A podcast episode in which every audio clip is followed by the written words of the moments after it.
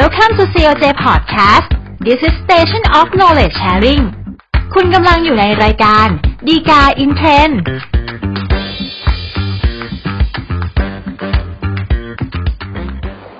สวัสดีครับท่านผู้ชมท่านผู้ฟังทุกท่านนะครับ รายการดีกาอินเทรนจัดทำโดยกองสารเหตุและประชาสัมพันธ์สำนักงานสายวิธรรม กลับมาพบกับทุกท่านอีกครั้งหนึ่งแล้วนะครับ อย่าลืมนะครับ ถ้าเกิดท่านต้องการติดตามสาระกับเรา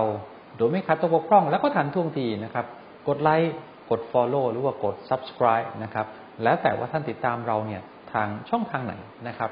สำหรับประเด็นแล้วก็เรื่องราวที่น่าสนใจที่เราจะนำมาพูดคุยกันในตอนนี้นะครับ ก็จะเป็นเรื่องของการปลอมเอกสารครับ ซึ่งเราก็พบเห็นกันอยู่เรื่อยๆนะครับ ว่ามีใครบางคนเนี่ยไปปลอมเอกสารของคนอื่น แล้วก็เอาไปใช้ประโยชน์ทำนิติกรรมสัญญาต่างๆนะครับ แต่ว่าบางครั้งเนี่ยการที่ไปปลอมเอกสาร มันอาจจะไปกระทบเกี่ยวข้องกับ สิทธิของบุคคลภายนอกด้วยเหมือนกันนะครับ ซึ่งบุคคลภายนอกในที่นี้ก็จะเป็นเรื่องของ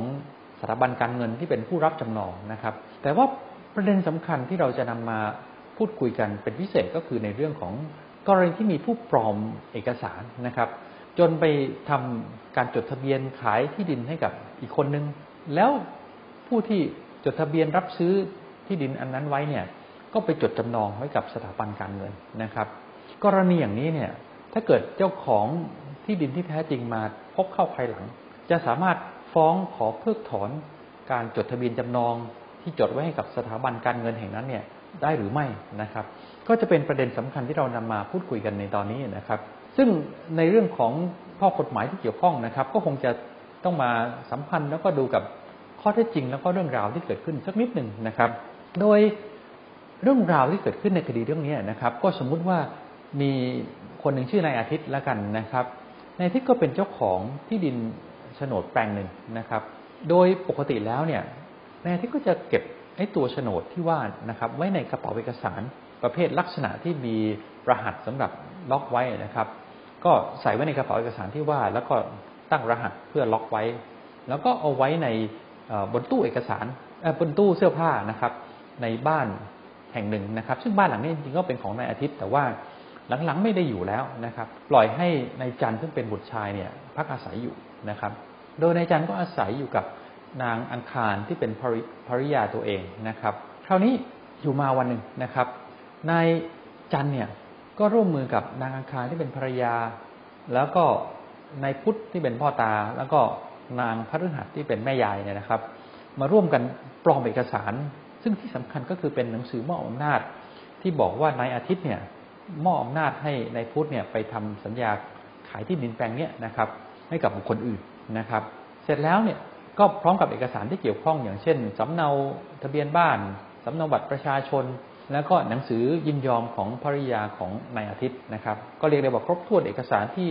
จำเป็นแล้วครับสำหรับการจดทะเบียนกรรมสิทธิ์ของในที่ดินนะครับ หลังจากนั้นเนี่ยก็นายพุทธก็เอาเอกสารที่ว่าเนี่ยนะครับ ไปทำการจดทะเบียน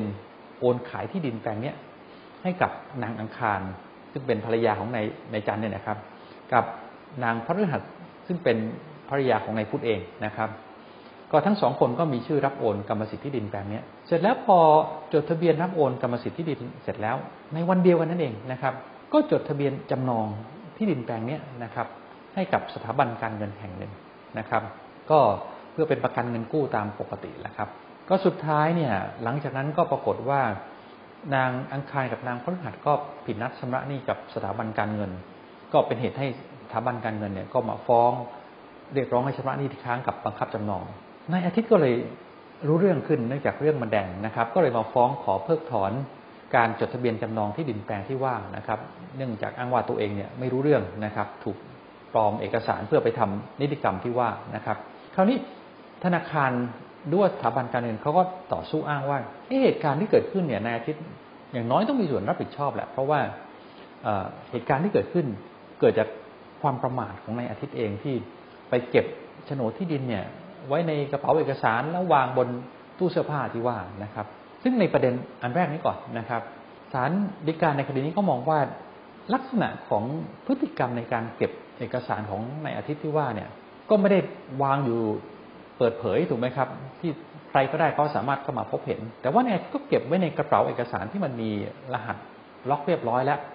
แล้วก็เก็บไว้ในบ้านของตัวเองนะครับ แม้ว่าจะวางอยู่บนตู้เสื้อผ้าก็ตามนะครับไอ้ลักษณะพฤติกรรมในการเก็บดูแลเอกสารอย่างเนี้ยก็คงจะไม่สามารถถือได้ว่าในอาทิตย์เนี่ยประมาทเลินเล่อนะครับเพราะฉะนั้นสิ่งที่มันเกิดขึ้นเนี่ยก็คงจะมาอ้างไม่ได้ว่า เกิดจากความประมาทเลินเล่อหรือความบกพร่องของนายอาทิตย์เองนะครับ ราวนี้ประเด็นต่อไปที่สำคัญก็คือว่าแล้วถ้าอย่างนั้นเนี่ยเมื่อข้อเท็จจริงมีลักษณะอย่างนี้นะครับ มันจะมีผลกระทบอย่างไรกับสถาบันการเงินหรือธนาคารที่เป็นผู้รับจดทะเบียนจำนองที่ว่านะครับ เพราะจริงในในแง่หนึ่งก็ต้องบอกนะครับว่าธนาคารเองก็ไม่ได้มีส่วนเกี่ยวข้องโดยตรงกับเรื่องของการปลอมเอกสารถูกไหมครับ มันมีบุคคลอื่นที่ไปปลอมเอกสาร แล้วก็มีการจดทะเบียนขายที่ดินแปลงนี้แล้วถึงจะเอามาจดจำนองกับธนาคารอีกนะครับ มันก็เลยทำให้เกิดเป็นประเด็นปัญหาขึ้นมานะครับ คราวนี้ในส่วนประเด็นความสมบูรณ์ของการจดทะเบียนจำนองธนาคารที่ดินให้กับธนาคารที่ว่านะครับ ก็คงต้องไปพิจารณาประกอบกับประมวลกฎหมายแพ่งและพาณิชย์มาตรา 705 นะครับ ซึ่งมาตราเนี้ยก็จะบอกไว้ว่า ในเรื่องของการจำนองเนี่ยผู้ที่จะมาจดทะเบียนจำนองทรัพย์สิน เพื่อเป็นประกันการชำระหนี้ได้เนี่ยนะครับ ก็ต้องเป็นตัวเจ้าของที่มีกรรมสิทธิ์ในทรัพย์ชิ้นนั้นนะครับ ซึ่งจะมีสิทธิ์ไปจดทะเบียนจำนองไว้เป็นประกันไว้กับเจ้าหนี้ได้นะครับ แต่ว่าข้อที่จริงในคดีเรื่องนี้เมื่อเราพูดคุยกันไปแล้วนะครับ แล้วก็เป็นที่ยุติว่าเอกสารการที่เอาไปจดทะเบียนขายเนี่ยมันเกิดจากการปลอมถูกไหมครับ เพราะฉะนั้นเนี่ยผลก็คือว่าตัวนางอังคารกับนางพฤหัสเนี่ย ที่ได้กรรมสิทธิ์ในที่ดินไปเนี่ยโดยการใช้เอกสารปลอมที่ว่านะครับ โดยที่ทั้งสองคนก็ถือว่ามีส่วนร่วมกับการปลอมตรงนี้ด้วยนะครับ เพราะว่าคนที่ปลอมเกี่ยวข้องก็เป็นนายจันกับนายพุทธที่ว่านะครับ เพราะฉะนั้นเนี่ยนางอังคารกับนางพฤหัสก็ย่อมไม่ได้กรรมสิทธิ์ในที่ดินแปลงนี้ไปนะครับ เมื่อนางอังคารกับนางพฤหัสไม่ได้กรรมสิทธิ์ ผลก็คือว่าไม่ได้เป็นเจ้าของที่แท้จริงของที่ดินแปลงนี้เมื่อไม่ใช่เจ้าของ ก็เข้าตามมาตรา 705 เมื่อสักครู่ก็คือว่าไม่มีสิทธิ์ที่จะเอาไปจดทะเบียนจำนองไว้กับธนาคารนะครับ เพราะฉะนั้นเมื่อบุคคลที่เอามาจดทะเบียนจำนองไว้กับธนาคารเนี่ยไม่ใช่บุคคลที่มีสิทธิ์อย่างที่ว่า การจดทะเบียนจำนองเนี่ยมันก็มีผลไม่สมบูรณ์ตามไปด้วยนะครับ เพราะฉะนั้นเนี่ยนายอาทิตย์ที่เป็นเจ้าของที่ดินแปลงนี้ที่แท้จริงเนี่ยก็เลยมีสิทธิ์ที่จะมาฟ้องขอเพิกถอนการจดทะเบียนจำนองที่ดินแปลงนี้ได้นะครับงั้นโดยสรุปของเรื่องราว ในตอนนี้นะครับ ก็คงจะพอบอกได้ว่ากรณีที่มีการปลอมเอกสารนะครับนำไปจดทะเบียนโอนกรรมสิทธิ์ในที่ดินนะครับ ผลก็ทำให้คนที่ได้จดทะเบียนรับโอนกรรมสิทธิ์ไปเนี่ยไม่ได้เป็นเจ้าของที่มีกรรมสิทธิ์ที่แท้จริงนะครับ เพราะฉะนั้นก็ไม่มีสิทธิ์ที่จะไปจดทะเบียนจำนอง เพื่อเป็นประกันการชำระหนี้ไว้ด้วยนะครับ การจดทะเบียนจำนองที่ทำไป ก็เป็นการจดทะเบียนที่ไม่มีผลสมบูรณ์ตามกฎหมาย เจ้าของที่แท้จริง ก็สามารถที่จะมาขอเพิกถอนในภายหลังได้นะครับสำหรับท่านที่ต้องการศึกษารายละเอียดเพิ่มเติมนะครับ สามารถดูได้จากคำพิพากษาสารดีกาที่ 995ทับ2563 นะครับ ก็เป็นอันครบถ้วนครับสำหรับรายการดีกาอินเทรนในตอนนี้นะครับ อย่าลืมเช่นกันนะครับ ถ้าเกิดท่านต้องการติดตามสาระจากเราโดยทันท่วงทีแล้วก็ไม่ขาดตกบกพร่อง กดไลค์กด Follow หรือว่ากด Subscribe นะครับ แล้วแต่ว่าท่านติดตามเราเนี่ยทางช่องทางไหนนะครับ อย่าลืมกลับมาพบกันใหม่ในตอนหน้านะครับ ซึ่งเราคงจะพยายามสรรหาสาระดีๆ จากคำพิพากษาสารดีกา มานำเสนอสู่ท่านผู้ชม ท่านผู้ฟังทุกท่านอีกครั้งหนึ่งนะครับสำหรับในตอนนี้นะครับ คงมีเพียงแค่นี้ครับ สวัสดีครับ